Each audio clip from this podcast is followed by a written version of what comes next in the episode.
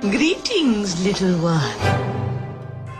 Are you a good witch or a bad witch? Bad witch? I'm not a witch, I'm your wife. What makes you think she's a witch? Well, she turned me into a newt. A newt? Wouldst thou like to live deliciously? Got better. Dost thou comprehend? Welcome to Real Magic, the podcast at the crossroads of real witchcraft and Hollywood magic, where paganism and the supernatural meet their reflections in movies and television, and where we talk about what real magical or life lessons we can learn from fictional witches from 100 years of moving pictures.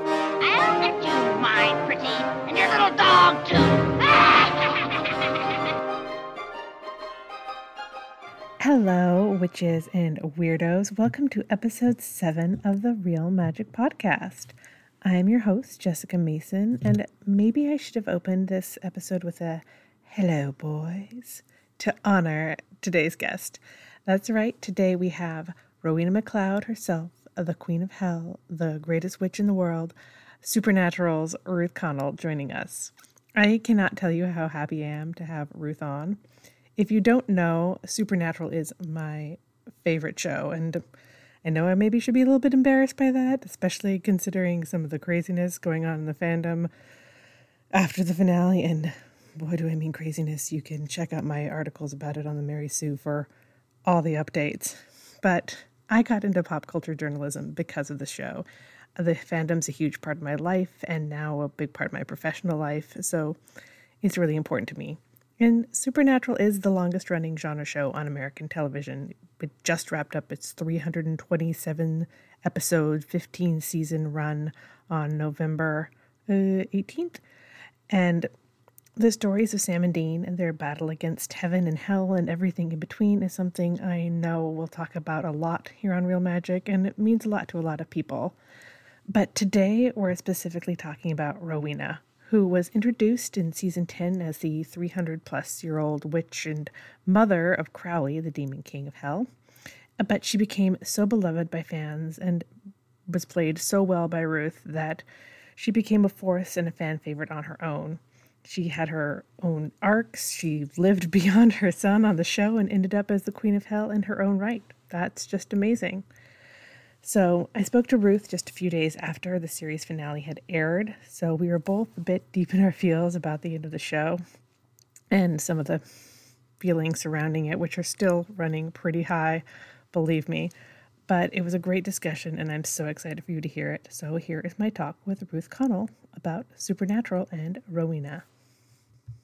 According to the Grand Coven, there are three recognized kinds of witch in the world most common are the borrowers, those who harness the power of a demon in order to practice the art. Owing to recent experience, I doubt you'd have the stomach for that. Secondly, and rarest of all, are the naturals, those who are born with the gift. You're one of those. Well, you are correct. And what's the third? The students, those with no natural ability, who, with enough practice and training and a Grand Coven approved mentor to show them the path, can eke out a modicum of witchly power. Will you be our mentor? well, I'm about as far from Grand Coven approved as it's possible to be. They threw me out many years ago, disapproved of my methods, said my magic was too extreme. I was forbidden from using magic, from taking students, from forming a coven. I've been on the run from those utter fannies ever since. All right. Welcome, Ruth Connell, to the Real Magic Podcast, my first actress, celebrity guest on the podcast. I'm very, very excited to have you. Thank you so much for having me. My- Love to be here. My first fellow ginger guest. Yeah. Um, but yeah, it's been for those listeners who don't know, you know, recording this ahead of time. We're recording this about three or four days after Supernatural wrapped its series finale. It's been a long emotional week for the whole fandom. I cried a lot all week long. but it's great to have you here. And you know, because Rowena is a character that literally will never die. That's and right, so yeah. we can talk about her forever. Yeah, I love that. I love like she's just everything else has happened, um, but she's just still in hell, working away. You know, make, making hell great again. That's what I've been saying. And Definitely the best thing to happen to Hell in a long time. I think yeah, I think she'd really enjoy being uh, the boss lady, and you know has a good grasp of what kind of authoritarian leader leadership needs to to take place to happen, and uh, I think she enjoys her work very much. Oh yeah, she's got all those very nicely oiled minions around. And she's got her female fighters. She's got the whole nine yards. She's got everyone doing her bidding. You know, and she's sorting shit out. I reckon. Yeah, Good. but but before we talk more about Rowena, I want to talk about you because you're amazing. Uh, first thing I like always ask my guests is, since it's a, a podcast about like witches and pop culture, was there a witch or magical character that growing up that was like for you, like made you believe in magic that you like loved or wanted to Um, be? I think, I mean, off of the top of my head, um, the first thing that pops into my mind is Samantha from Bewitched and how, you know, in your child's brain, watching it just really trying to make your nose wiggle and somehow kind of understanding that if you could just somehow make your nose wiggle, that you could make things happen and it being quite a kind of practical magic. And at the same time, also knowing it's a TV show Yeah, um, but yeah, sort of believing that things like that would be possible. Um, so yeah, I'd- I'd say that yeah, I used to come home from school and yeah, watch sit down and watch Samantha and Darrin and Dora, Oh. and a couple of people have actually likened uh, Rowena's early eyeshadow to to Endora, and I hadn't put that together, but you know when the fans point it out, I do see I could see that. Yeah. Yeah, I love Endora because she kind of reminds me of my grandmother. Like she had Oh, the really? same, she sort of looked like her and she had that same hairdo. And she was just kind of that sort of character who always said what she thought. And was she kind of witchy or magical at all? Or she was from Alabama, which sort of makes her magical in her own way. Um, so that was, but she wasn't, you know, a witchy person per se. Okay. But, you know, that kind of gives me a segue though to before you played Rowena, what was your relationship to like magic or the supernatural like? Because you're from Scotland, and to me, I get the impression that Scotland, like the other world, is a bit closer in Scotland than it is here in the US. I, it's interesting because uh, in Scotland, I think we're very down to earth. We have our feet in the ground. That's what my dad always says. You know, you keep your feet in the ground, and I think sometimes Scottish people can go quite far in the rest of the world because of that kind of earthiness and practicality. And what's interesting about Scottish, um, not that I'm, I'm an expert at all, but what's interesting about some of the Scottish myth- mythology and folklore is that when you would die, your spirit would go under the ground to where you were born. The- Your spirit wouldn't fly through the air. The spirit was actually would go through the earth, and um, that's what that song, "The Bonnie Bonnie Banks of Loch Lomond," if you know that song. Yeah, I didn't know that was the meaning. road. Yeah, you take the high road and I'll take the low road. It's Bonnie Prince Charlie singing to his possible male lover or you know male soldier friend. You know, you you go, you escape. They're in France, right? You escape over the water, over the land, and I'm going to go the low road. I, I'm going to die. My spirit's going to go under the earth, and I'll meet you. on- You know, on the bonny bonny banks of Loch Lomond. I'll meet you there. Um, so that's I, I love. I, I, I kind of I love mean, that, I mean that's my kind of um, loose interpretation of the of, of what I've heard about that. But I kind of love that and what when you asked earlier about or you mentioned your own grandmother, my grandmother, my dad's mum, was a very strong, earthy, practical woman. She ran a farm. She had four children. She ran a haulage business. She spoke different languages. She ran a football team. She was the only woman in the Scottish Football Association. Oh, wow. Alex Ferguson writes about her in his biography. And at the exact same time, she would completely believe in her instinct. Uh, for example, one time my dad was on holiday, he was a young man, he was on holiday in the days when people used to not go it was less common. People used to go abroad. Um, my dad went off on holiday with his football team, and my grandma felt something had something was wrong, and she was very worried about. And and she said, "What what's happened?" Uh, and he had seen a player from the other team. They'd all been in the water, and uh, one of the other players from um, Italy had had drowned. Oh, wow. And he'd been very upset. You know, they'd all tried to help him, and it'd been a really awful, sad experience. And so my grandma, like, somehow picked up on that and, and trusted that instinct. And so that kind of, she wouldn't call it spiritual at all, but that kind of innate um, understanding of energy or whatever that would be just seemed to actually be quite a practical thing, not a, a woo woo thing. Yeah, it was just, I feel like in Scotland, Ireland, other places where we're not so separated from the magical or spiritual world, it's just more of a, it's like, it's nature, it's part of life. That's how it is, you know, there's the, the good folk and the moon and, you know, the rain, and it's also, there's some magic there. I know, and there's the farmer's almanac, right? That's they always Yeah. go do everything by the moon. Oh, yeah. And uh, now, now all the uh, astrologers and everything use the farmer's almanac. Oh yeah, it's it's great. You can't go wrong. So when you um, came to the role of Rowena, you joined the show in season ten. One of the my favorite parts of season ten for sure. Um, what was your like understanding of witches or witchcraft or this character? Because Scotland also has a really long history of like witchcraft persecutions. It was kind of a Yeah. great choice for this character. yeah, it made sense, right? And uh, I'm just so grateful that the. I mean, it's still amazing to me that writers in America would do that and bring that in, and it made sense for the Crowley's storyline. Yeah. Uh, and I sort of sometimes think people from other places have more of a perspective in your own culture than you do. It's only when you, when you come 5,000 miles away that you see that.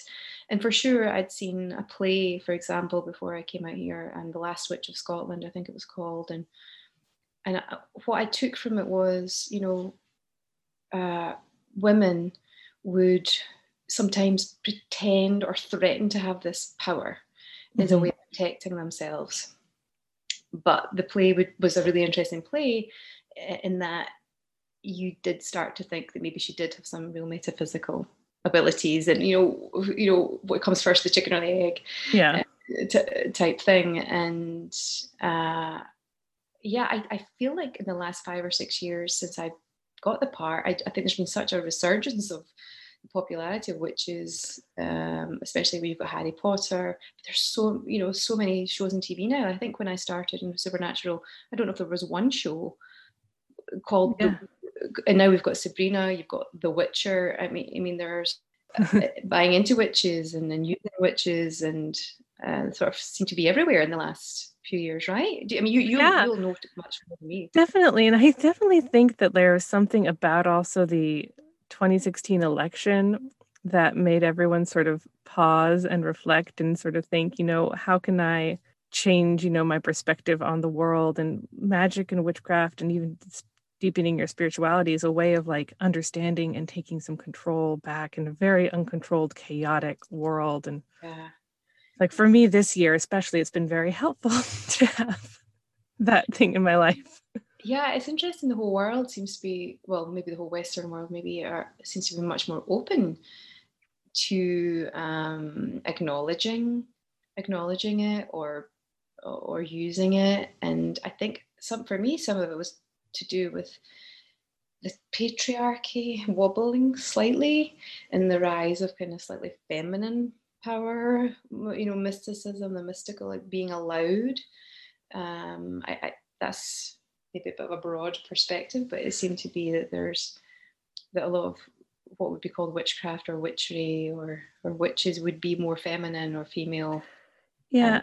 it's energy and power and, and not that there's not male witches and all that too but Yeah, witches have always been, whether they were female or male, they've always been a marginalized identity. They've represented marginalized people, and they were often women who were older. And it's, all, it's just such an intersectional thing. And now, as we've become more aware of intersectionality and marginalization and Mhm. understanding that, we've also become aware of more accepting of witches in a really new and interesting way that's very different from like the 90s, you know, craft sort of wave of Uh, yeah. I just saw online. I follow the tarot lady. Oh, I love her. Instagram. Yeah, she's great. And uh, she posted something the other day. There's a dating site now for people who are into. I don't quite know what it's called, but you. Oh, that sounds great. Like, there we, there we go. Uh, but but I um I remember doing this uh, piece of research a long time ago. Um, and a lot of it was based on one article in the Guardian, but I did look b- beyond that, and the article was explaining how um, you know there was this sort of genocide really of women. Mhm. Forty thousand women were killed um, after the uh, is it the Malfa? How do you say it? Malleus Maleficarum. Malleus Maleficarum came out, Yeah. and what it came down to was that you had uh, two churches, the Catholics and the Protestants in Europe, and they were like, "There's no such thing as witches. It Doesn't exist. That power doesn't exist. There's only God, Jesus, etc." And then membership was dwindling, and it used to be back in the day you'd give ten percent of your earnings to the church that you were in. So in order to get more membership, they actually said, "No, actually, there are witches." and we know how to deal with them. We burn them, we drown them, we test them, and so that we get it. wa- It was a financial, Yeah. uh, you know, motivation, and that women just were the collateral damage. You know, as you're saying, marginalized, but women just were Yeah. marginalized element of society, and so were forty thousand of them lost their lives so that people could make uh, money. Yeah. It's, it was just that era is so, you know, horrifying. And it's, was about, you know, finding an enemy to consolidate power. And we still are literally seeing this today. And, but there are still witches, will still be around even afterwards. And it's, again, it's a great connection to Rowena because she literally came out of that era. And she's such a great character because she's a survivor of that era. And she kind of exemplifies the witch as a survivor. Yeah, yeah. I, I always kind of thought she was maybe born in like 1665. She'd be a 60s baby, but like 1665. I kind of worked out there was one mention at one point. Um, uh, she's saying to uh, Fergus Crowley, you know, flop sweat. You know, I haven't seen you sweat like that since you know since the plague. And so I figured for her to remember the plague, even if she didn't really, even if it was just Yeah. a reference, she would have had to have been around. And the last great one was like maybe 70, 1675 uh, I think in Scotland uh, anyway. So that was I kind of that's where I placed her. Not that the writers ever said that, or I don't even think I've maybe said that before out loud. But I, I love that though because like the show gives us, you know, the show just gives us a starting off point for some of the fandom. Like, okay, we got like one off mention here, and we are going to go off. And I'm sure there are novels of fanfic written about, you know, Rowena in the 1700s. I would read that fanfic. Definitely. I would love. I mean, it's it's just. I mean, you'd have to make however many more seasons to do stuff like this, but I, you know, I would imagine if like a flashback episode, the way that you had with Crowley, with Gavin, yeah, Edinburgh. Imagine a flashback one with Rowena, um, you know, kind of in the dark, you know, the tanner's daughter, kind of in the dark, but mixing something up and, you know, making something happen and so she could escape and make a better life for herself. Like I would have loved, I'd love to have explored um, and had the opportunity to do to do an episode like or a or a spin-off. yeah, that'd be. I would. I would watch that spin off in a heartbeat. You know, I'm sure the CW is totally listening to this podcast. So come on. I actually had a discussion with a lady, um, my friend um, uh, Trevor, who was on Supernatural for an episode. He has a friend who's written a book, and I'm going to my name's going to my, my brain's going to blank on the name. And I actually spoke to the author because it could have been a book that you could have used sort of as an origin story that would have tied in with uh, Rowena. Um, unfortunately, I didn't have quite have my producer's hat on strongly or firmly enough to really, you know, yeah. pick up the, the pieces and really run with it. So, when you, as you've gone through this role, what kind of research have you done into like into the real history or real magical practices, and how has that like informed your life? Because I know you've kind of become more involved in Yeah, spirituality and magical practice. I think my I think a lot of it I I use my imagination and I thinking into the the human element of um you know Rowena empowering herself by just being really good at something and magic is the thing it's like her god in a way and then understanding like even just reading um that book that I will remember the name, or I will tell you, and you can you can add it in. Uh, um, where you know understanding it more as the other element of witchcraft and and you know you've got the paganism aspect where you're just honoring the sun and the moon and all the all the things that all our festivals from whatever religion are all based around Yeah, the, the also- earth. Yeah. yeah yeah and also the herbal element of it where they were the apothecaries of their day Yeah. they would use brews to help people or to poison them or, Yeah. or so understand the more herbal elements of it and i suppose taking with a pinch of salt you know the, the supernatural show element of, ma- of magic whereby you know you would add this and this thing and we do have blades and we have things from angels and demons that therefore really amp up this, the, this spell work. Um, and understanding the sort of uh, incantation ele- element of it more by having to learn some of the languages just obviously just in phrases but going into the latin more. And i think i did african polish irish um, scottish gaelic yeah and so sort of just like like picking up as i would go and exploring it more. Um, and i remember jared saying to me one time doing this because we both he and i studied latin at school and both doing this like big strong latin incantation and him afterwards going uh, i hope we didn't just like you know uh, so, summon the devil kind of thing. Yeah, because you know, but the thing I love about Rowena is that she kind of e- exemplifies the part of magic where it's not just about the words and the spells; it's about like your will and your inner like focus and power. And she is such a inner power to her that that's what makes her a great witch. It's not her; she's not like a different species, and she didn't get her power from a demon, which I love. yeah and then she's self-realizing and self-saving Yeah, And, And- and yeah, there was one time, this is where I think the magic is there, and the magic can be just that you tune into it and see it and realize the matrix that we are in. And that's it's about getting into flow, and that is the magic. In that, I uh, remember one time having to say this incantation, um, maybe it was Funeralia. Um, is that the one where I'm like on the ground inside the the lilac? And Oh, I think that one's various and sundry villains. I always get Yeah, it's also Steve Yockey. Yeah. I think one was airing and I was filming one. Uh, Oh. uh, yeah, I think maybe Funeralia I was about to air when I was filming. That was the other way around. But um, I remember this incantation. I think it was Steve Yockey had written it, and it could have been the words that I needed to say just for myself at that moment in my life.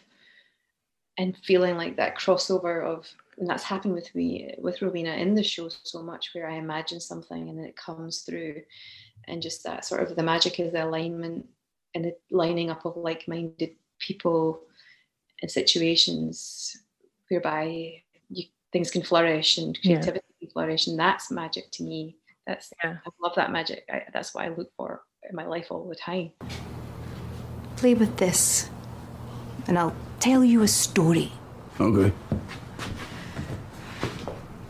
Once, a beautiful witch was, again, run out of her homeland by those pompous, self righteous, murderous hooligans.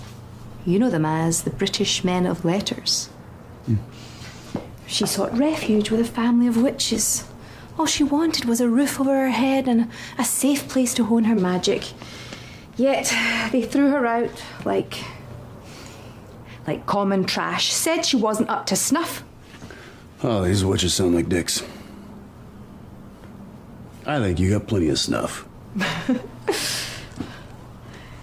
You can really remember nothing, can you? What a gift not to recall the things you've done. stories themselves are magic you know whether you're participating in creating one or in experiencing one it is a journey into another world that changes what how you think and what you feel and that's like that's literal magic right there absolutely absolutely and you know i there was what was i learned yet there's something i learned yesterday and i was like i was exactly this this old when i learned this thing that you you know oh i know what it was it's, it's just such a stupid thing. Um there was a phone charger and it was taking a long time to charge and i was like oh i if you have a bigger plug, it charges faster. I mean, oh my goodness, dumbest thing, but like you know, you learn new stuff every day. And when you do read stories and go into books, and you you learn these things that are true for other people and at the front of their their minds, but hasn't occurred to you before. And it is a kind of magic, like practical magic. It is. all these different things. and the way that stories can like reach out and touch people or inspire them and that's definitely i mean for supernatural that's like the legacy of the show is how much it is mm-hmm. touched people and inspired people It has, yeah. I there's a quote from the History Boys, the Alan Bennett play, and he talks about how when you read something that a writer wrote a long time ago and you recognize it and they've encapsulated a thought or a feeling you're having now, it's as if somebody reached out a hand through time and you're not alone. Yeah i literally have that quote in the start of my of one of a book i'm writing. You do. I yeah I know the exact quote you're talking about. Oh my goodness. I can still remember sitting in the theater and it landing inside me and um i think i do. I understand that for a lot of people supernatural has done that. It's you know there's they've recognized their own pain trauma love uh, experiences um, th- through this story that has these two very kind of you know, two men from Texas have guns, do the, but they're hunting spirits and demons, and then oh, you know, we've such a huge LGBTQ, uh, everything, Yeah. you know, fandom that everyone can see themselves, and that is really magic. And Yeah. Eric Kripke sell his soul to the devil, so that so many people from such a cross section of society could all love this Yeah. show. you sold it to mark sheppard maybe And Mark Sheppard took it. yeah um so do you have like you talked about that moment in uh various and sundry villains do you have any other favorite like magical moments for rowena like in the show throughout her run because she had so many great kind of moments of power Oh, I think you know the the um oh, the finale on Thursday. The um there was the documentary that hour long. Yeah. beforehand, and I mean it's five years ago, six seasons ago, where I'm at the end of season ten. You know, throwing stuff in the bowl. Um, to you know, I, I basically I walk away with the book Mhm. and they're all stuck, you know, uh, Fergus Crowley stuck to the floor. So it's, you know, Isha and I. yeah she, you turn cass into like crazy and Yeah, yeah. And I, a couple of things happened around that moment where I was watching the monitor and I could see myself and I thought, how am I? There wasn't a replay. And I was like, how am I? It was a weird split second moment. I was like, how am I there and I'm here at the same time? And it wasn't a stunt double. Uh, one of those weird being like, oh, that's the magic of television. Those things really work. And then being in the situation and sort of feeling so in my element as Ruth, so in my power, and so sort of having was one of the moments in my life where I was like, I'm like 12 episodes into this show, walking away with, you know, Rowena's walking away with everything at the end of the show this season. I like, and it feeling so like having such a good time working with Misha and you know Jared and Jensen and Mark and also Felicia had just been there recently um, for an episode. I just feeling so like life can be magic. You know, what what an amazing thing that I'm here doing this and you know, doing this magic and sort of life feels incredibly magic. Having had, I think, like a terrible personal year like the year before 2013, and this was into 2014, maybe in uh, 2015 if it was the last episode. yeah Uh, yeah I, of- w- I was very very pregnant then so i remember that you were.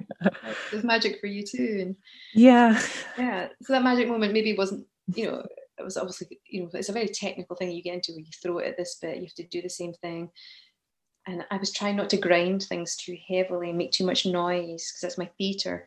And Phil was like, "We're not using your audio, and just do it," and stuff like. So there's a lot of technical things going on, but for me, like the magic was in just being in that position, playing Rowena and doing it. It was magic. It was one of the best moments of my life. Yeah. I always thought that was very magical, like the way Rowena is uh, wardrobe has evolved. Like there was like two seasons where you were always in like just a fabulous evening gown, no matter what the situation was. And it's kind of she sort of it got a bit more practical in later seasons, but I just love that it was just like she's always in, an- in a beautiful evening gown. That's just It- how she rolls. It started off. Um, it said that I was the Rowena was from mysterious woman from a different time and place, and in the very initial costume fitting with Kerry, um, who was head of wardrobe, um, there were some what I would say would be you know they're shopping in Vancouver and you know they order things online and whatnot, but there were some very what I would say were American lady dresses that I had seen people wear in the show, cut off arms and knee length, and I- just there was a couple of things that were more Stevie Nicks. And we talked Mhm. about it a little bit. There's a black kind of you can't really see it in my first ever episode, but I was wearing a really cool sort of Anjelica Hustonish skirt and off the shoulder top. And I, I know it suits me. I can't dress mm. anyone else. I can dress my body. And I just I really didn't want it to be like this kind of American lady mom dress. Yeah. Didn't it did not feel good to me. And Kerry was really on board with that too. And so the evening gowns kind of came accidentally out of it in that they were looking for slinky things that would fit because I'm petite. You can't put too many bulky things on me.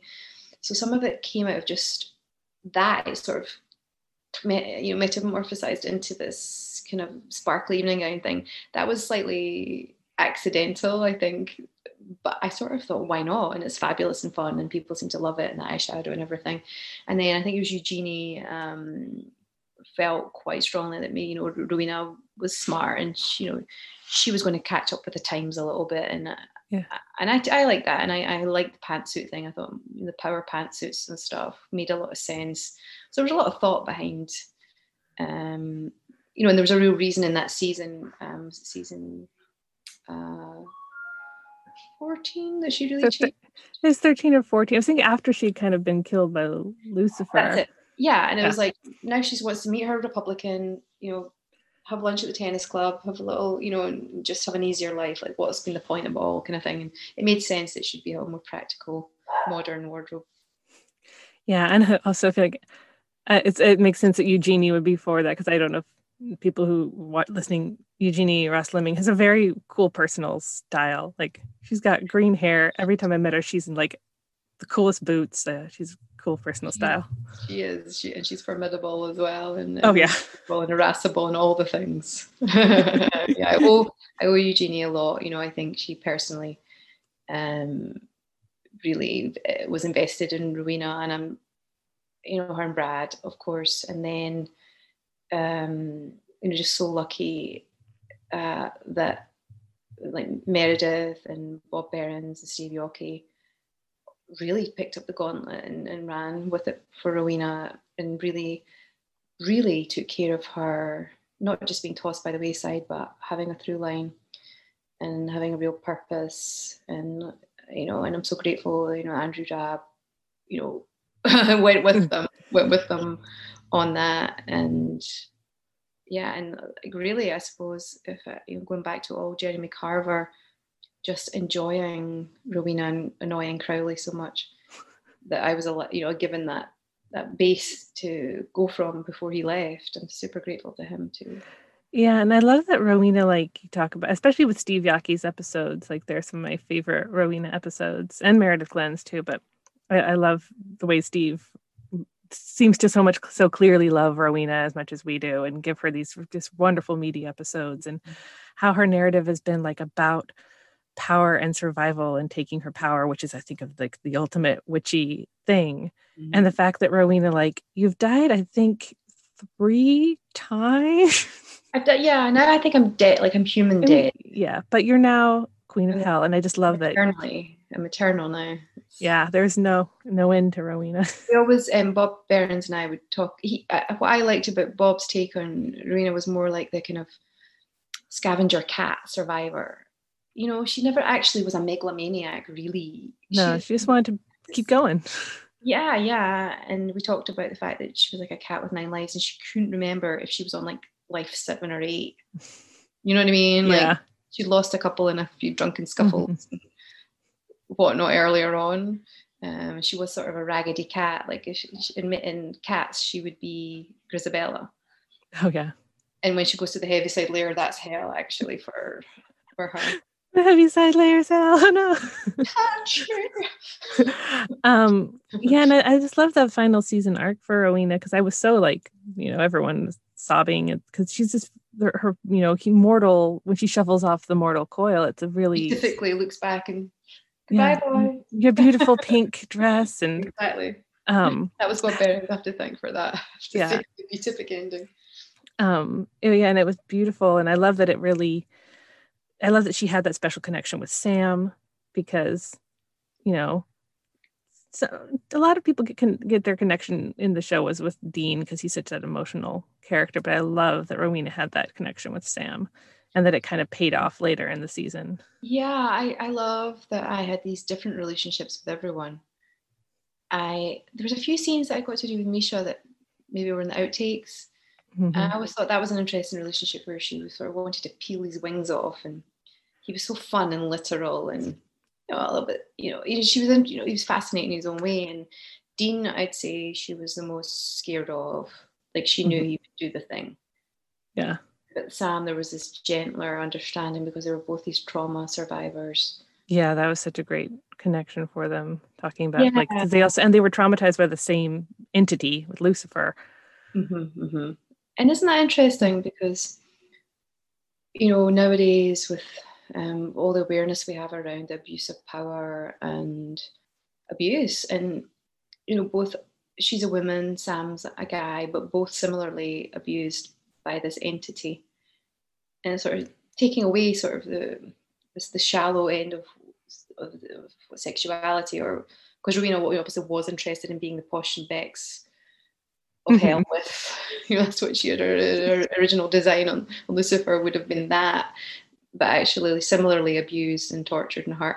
And Sam, in his own way, abu- you know, and and sort of it being a great sort of great equalizer in that way that abuse is abuse and trauma is trauma, and um, that they both were finding their way through it and found a little bit of solace in that mutual understanding.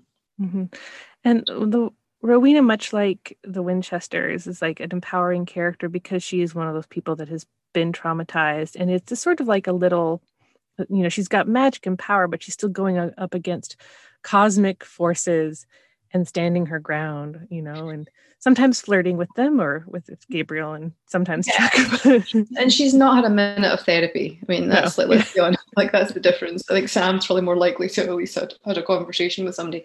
Rowena hasn't. It's just that quite, and it's quite Scottish. You know, your head down, get on with it, and just get through it. And I, I really fought at one point um, where I didn't have to fight hard, but I really stood up for Rowena. Um, at one point when we were kind of it's the end of the season and it's the darkness, and I love, you know, I, I got on, I got on so well with Emily, and she, uh, she was really helpful in this moment where it was supposed to be that Rowena kind of zapped the darkness and it did nothing.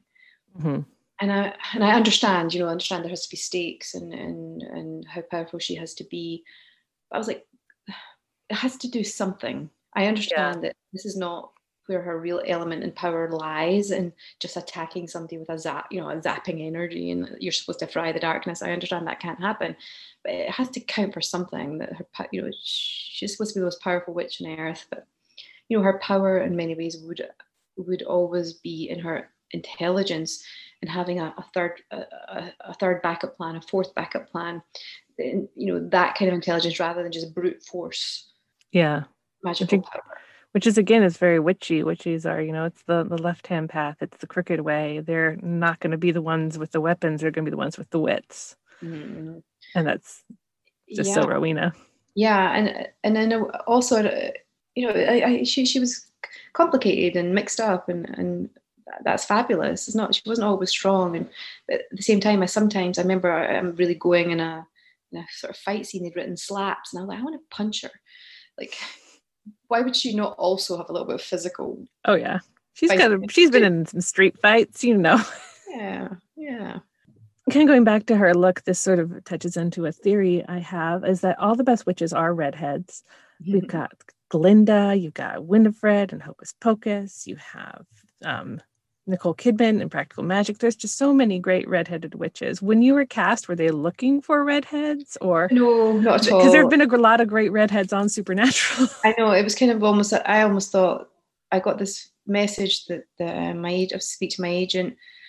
They wanted to say something about my hair, and I thought they were going to ask me to dye it black or something, um, because there'd been so many redheads. And actually, what it was, I'd done the audition with my my bangs back because I Uh-huh. felt it more old fashioned or yeah, something. yeah. I just felt like it was something that was more dramatic. And uh, my face is, you know, I it, the bangs soft. You know, I understand in television, you know, you do certain things just, you know, to look prettier. It's a CW and all that. So actually, they'd asked me, uh, would I mind cutting bangs like my photograph? And I was like, oh no, I have the bangs. I just had pushed them back. But uh, yeah, I thought it was going to be that they were going to say diet. There, there's we're one redhead too many. Um, and but no, it didn't. It didn't. It didn't. That wasn't the thing. That wasn't a problem. So it wasn't. It, but it certainly was not deliberate. who, who was it who like when you first came on like said like oh another ginger was it Jensen? It was so. It was. Um, Oh. he was directing that that first ever scene where I had the dead bodies pinned on the wall, Yeah. and it was he talking to Serge, the cinematographer. He was like leaned up against the wall, looking at me. He's like, another redhead, um, and yeah, and I kind of had a little. I, I had a. I sort of had a feeling somebody would say something like that, and I had a little bit of a.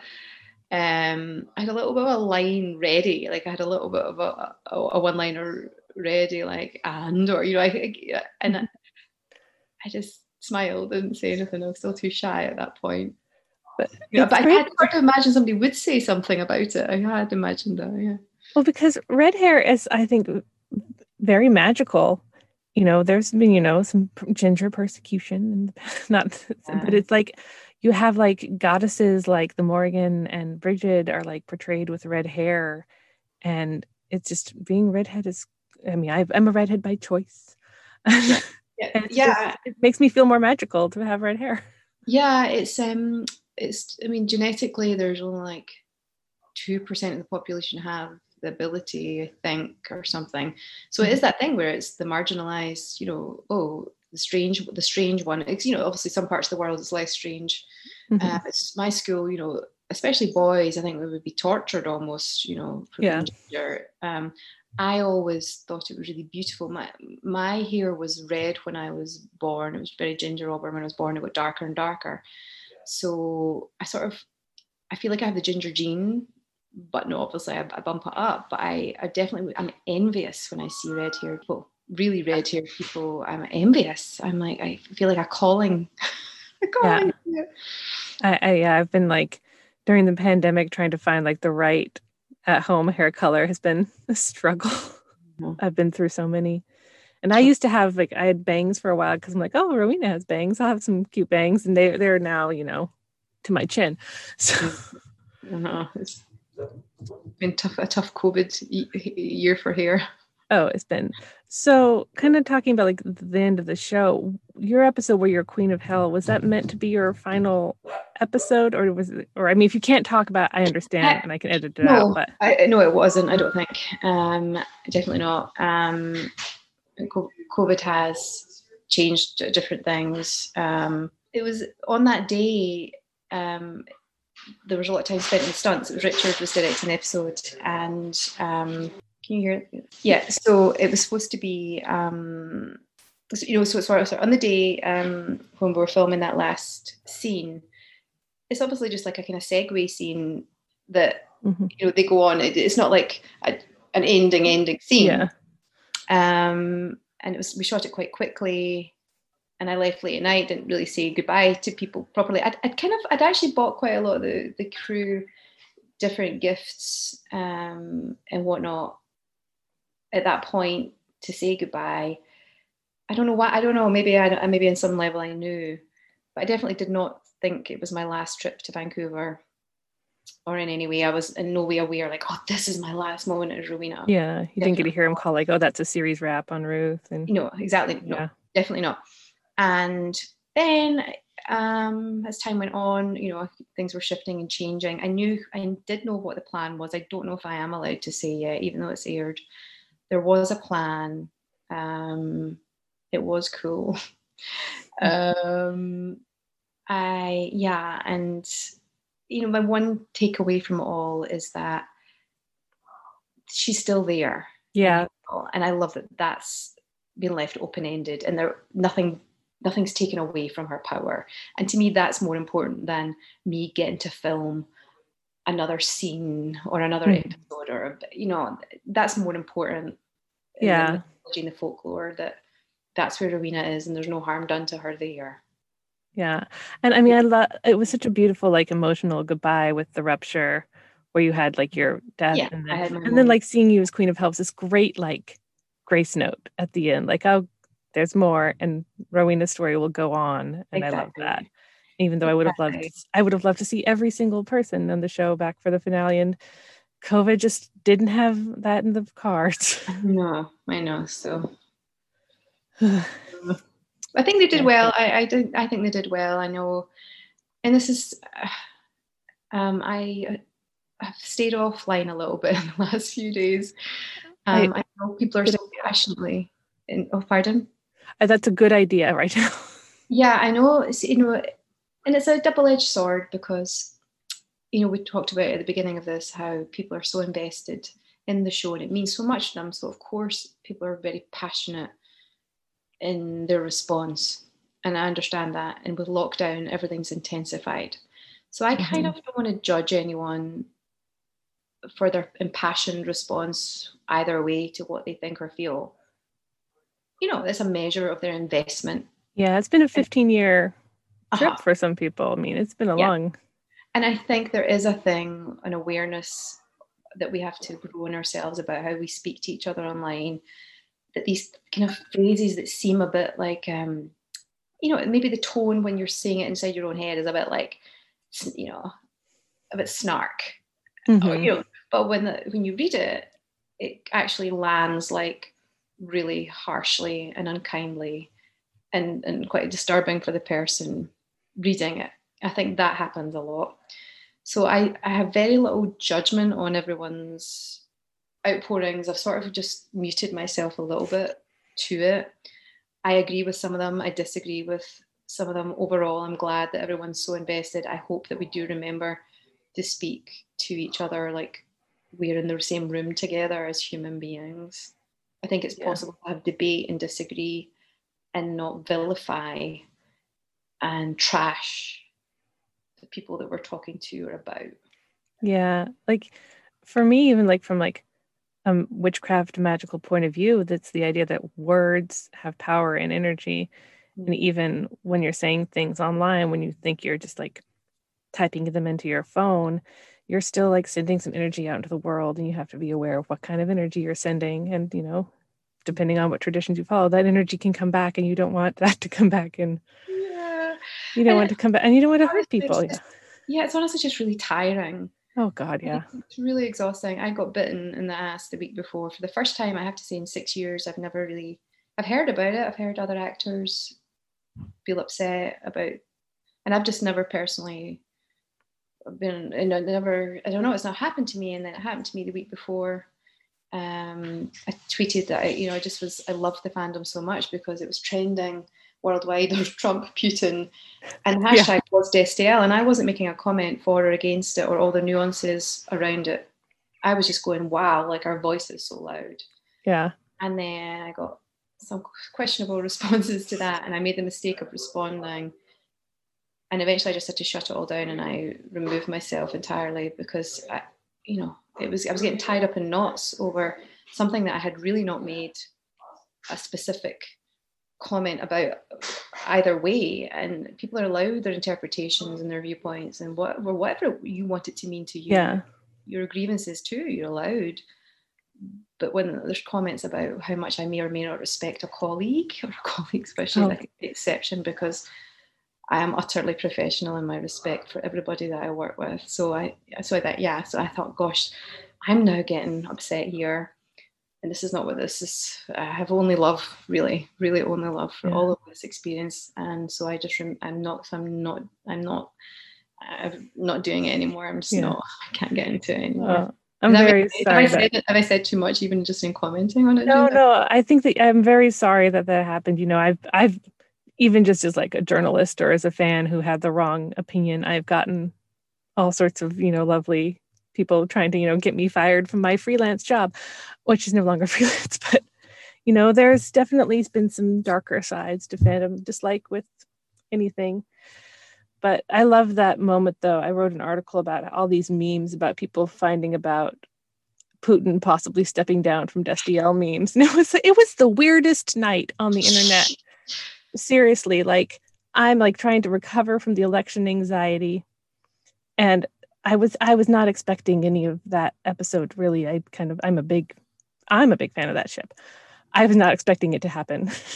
and I just honest to God stopped in my tracks, saw my friend Misha play a beautiful moment. Like oh, so good sublime. It moved me to tears. It was not saying whether um, Dean was gay or not, in my opinion. It wasn't saying anything. It, to me, it was about love. Um, and yeah, I think he was explaining that he adored this man and yeah. all that means um, in that moment. And it certainly was no comment on I mean, no, nobody at that point, nobody is doing anything they don't want to do nobody's at mm. nobody's in a scene that they don't want to be in at that point i'm sorry yeah you're you know i i loved it i loved misha's acting and just as much as i loved jared and jensen's acting in the finale whatever you say about it i thought they they moved me to tears again um thought they both did a beautiful beautiful job and i that's what i responded to my yeah. friend I love and adore really getting to act their pants off. Hmm. And mm. That, you know, they, they, I, there's something about as an actor, you do, you know, hmm. you you get paid, you get to do this, you get to do all these things. But honestly, most actors I know at the end of the day, the most important thing is to feel that you really hit the moment. Mm-hmm. And that's what moved me was my seeing my friends really hit moments and move people. Oh yeah. Your opinion is on around it yeah i mean the i cannot fault anything about the performances and the finale or, or, or this whole season. It's been really just it's been a whole like like even you like just talking about all these beautiful goodbyes. And i think the show has attempted to like give everyone every story their moment and give everyone that moment to shine. Really as the fan have appreciated that. I think they really have and it's by no means i'm sure perfect for everybody's wants and needs. It's a tall order. And i think with covid as well i really do think they've really consciously really tried their best. Everybody did.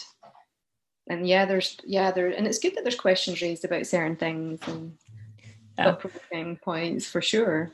Yeah my for the um episode 18 like the cast you know said i love you and it was destiel was trending. It was a really amazing episode. Like that that was also the week of the election. And i have been like you know doing anxiety tarot reads all week, like, you know, pulling a single tarot card, like, okay, you know, make it be, you know, the three of swords, make it be, you know, Donald Trump is going away. And I kept drawing, I drew the lover's card like three or four times. And I'm like, what is that? Why I keep doing this? And I'm like, oh, then a week later, I'm like, was my tarot deck tell spoiling me on Destiel? I think um, yeah, the lover's card is to do with choices. Yeah.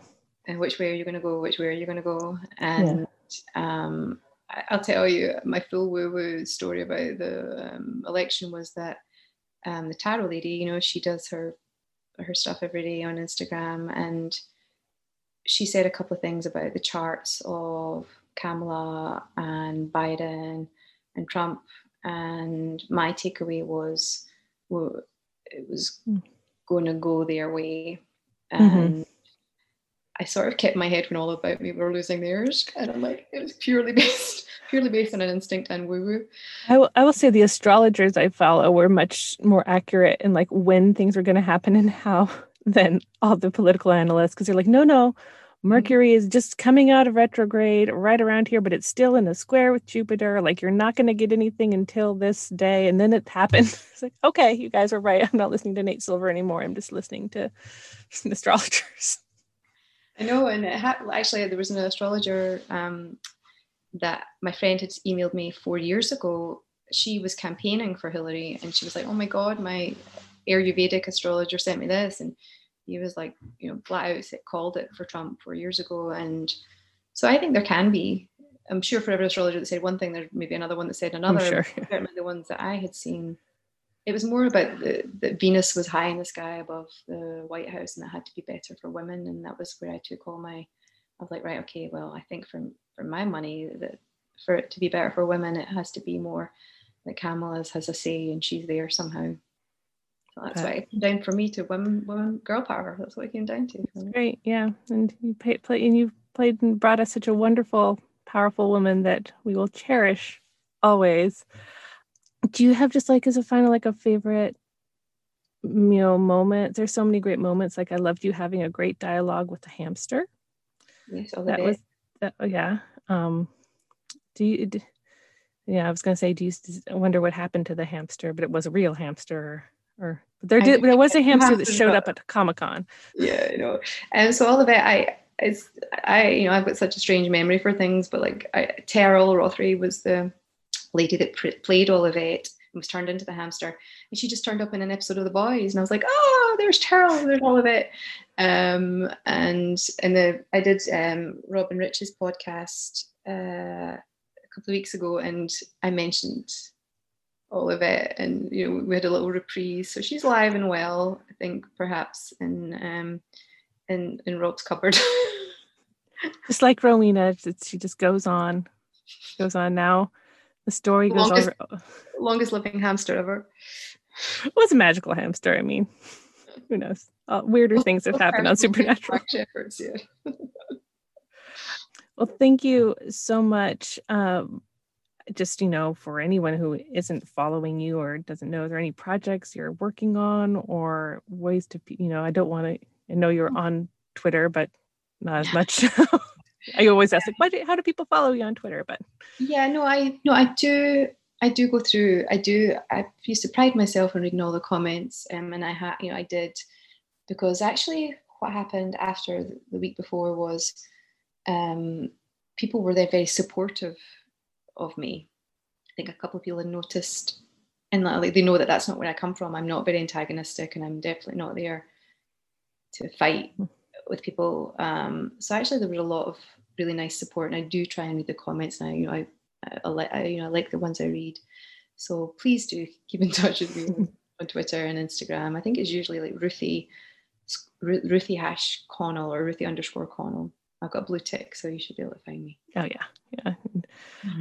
but yeah, thank you for, again for coming on and talking about this show that means so much to us. And I know I'm speaking for everyone in the fandom when I say I hope that you and the cast know how much it means to us. And we are so mm-hmm. thankful and that you guys, we know you were doing this final season under impossible circumstances and it's a tense year. And for so many of us, you know, no matter what we disagree with parts of the story, this Yeah. show has been part of our lives and our souls, and you mean a lot to us. I, I mean, it's been everything to me. It's been my privilege, my utter privilege, and what a gift to have been allowed to play Rowena and to have been allowed and so accepted into the fandom.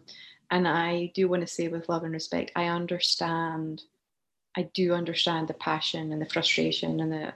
I understand. I I'm not saying don't have your. I'm really. I get it. I do, and I love that your people are so impassioned about it, and it means so much and that the really that we are part of this big huge dysfunctional family and that there is enough space to hold everyone there it really has and i've learned that. I come i'm an only child and i feel like the cast the extended cast the convention crew the people that i've really you know would call some of my closest friends and family now i've learned a lot and that there is space. We can hold everyone. We have democrats and republicans. We have you know we have we have everybody watch supernatural and i love that about the show and i'm so it's been the privilege of my life to have had such a a, a gift of a part to play within it all i'm super grateful to the fans to you um, you're always so lovely and you know you, you get to know people in the circuit and the junkets and everything that we're doing and uh, there's been such a lot of love um, thank you so much and thank you to anybody that listens i you know i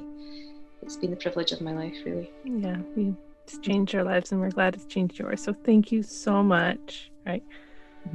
thank you.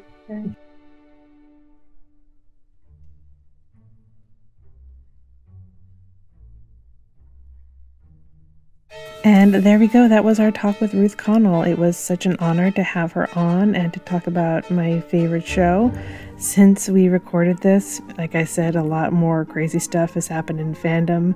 And it really touches on some of the things we talked about with Ruth, where there's been a lot of really passionate people really hurting for a lot of reasons, just not just the show, but because of COVID and everything going on. And it's been pretty intense online, even for me. So just when you're online, remember that your words have power and use that power in a good way if you can.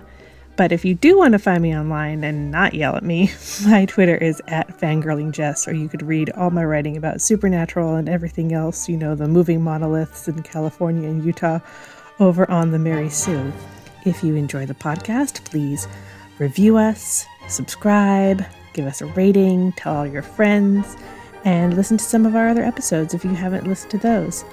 You can follow us also on Twitter at Real Magic Pod, and we will be back in two weeks with a new episode with another magical witchy guest, another magical topic. Until then, stay safe out there, and whenever you're in trouble, don't think, what would the Winchesters do? Think, what would Rowena do? Bye. Goodbye. Bye bye. Goodbye, cruel world. Bye bye, cruel world.